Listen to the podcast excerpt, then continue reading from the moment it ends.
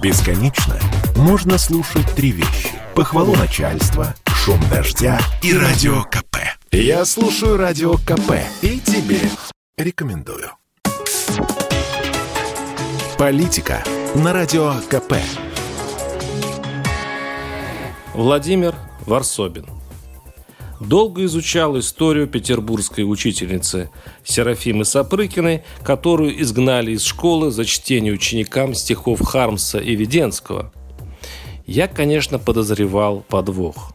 «В неправдивое время живем», — говорил великий Дмитрий Песков, правда, по другому поводу. Вот я и затаился – ожидая пропагандистской обманки. Допустим, учительница на деле окажется провокатором, а история о Хармсе – выдумкой. 80-летняя директор школы Светлана Лебедева не называла поэтов врагами народа и пособниками фашистов.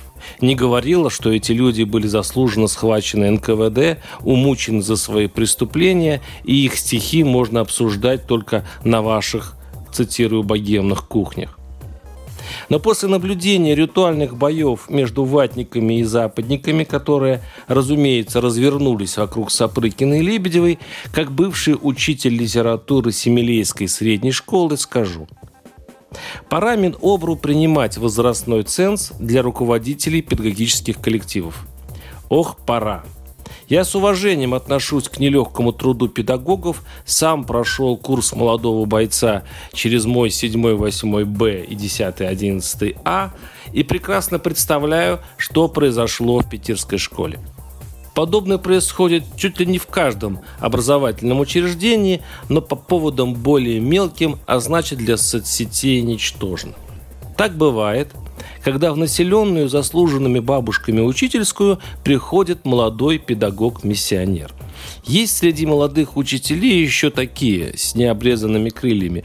Вероятно даже, что на самом деле большинство молодых педагогов, впервые переступающих порог учительской, еще не испорченные идеалисты. Они идут в школу не только ради зарплаты, но и ради детей.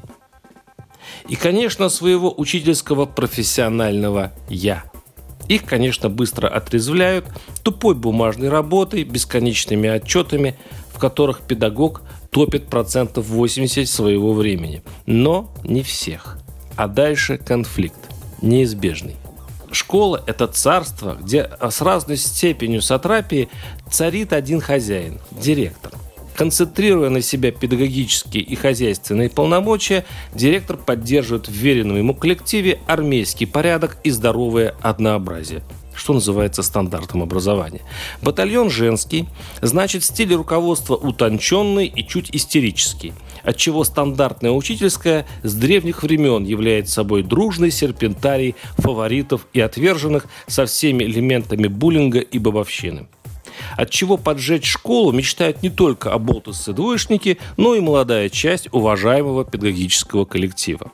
И все бы ничего, но в последнее время в школы сверху поступает все больше странных указаний, написанных на птичьем бюрократическом языке, о защите детей от влияния деструктивных сил, о пропаганде суицида, о синем ките, о религиозных экстремистах, потом политических, и я прекрасно помню тот момент, когда учителей заставляли следить за школьниками в соцсетях, не ходят ли они на оппозиционные митинги.